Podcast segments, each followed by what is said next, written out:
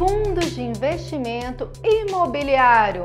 Você já ouviu falar alguma coisa de que não tem tributação, não tem IR?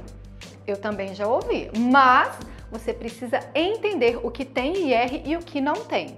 Então fica nesse vídeo comigo e já curte aí se você gosta desse tema, se você está precisando entender sobre isso. Ativa as notificações, se inscreve e corre lá para o meu Instagram, que lá eu faço conteúdos diários para clarear essa parte de tributação para você.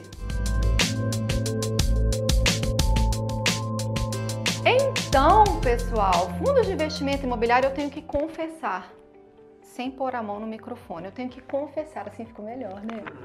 Que é um dos meus queridinhos de investimentos por dois motivos.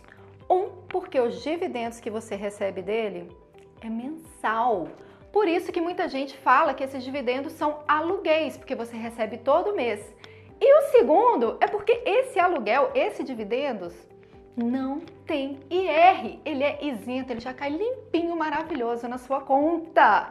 Então, essa parte do dividendos você entendeu que não tem IR. Mas, caso você venda alguma cota de fundos de investimento imobiliário e essa venda é com lucro, aí você tem que pagar uma DARF que é o recolhimento do imposto de renda com o percentual de 20% sobre o lucro líquido. Então não se esqueça, pessoal, o dividendos é isento, mas a venda da cota com lucro tem que pagar a DARF. Entendeu então como que funciona a parte que tem tributação em fundos de investimento e a parte que não tem?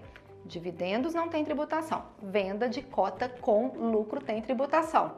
Agora, você quer saber quais os melhores fundos de investimento imobiliário e tudo sobre esse assunto? Existe um papa aqui no Brasil, tá? Ele é brasileiro, professor Baroni.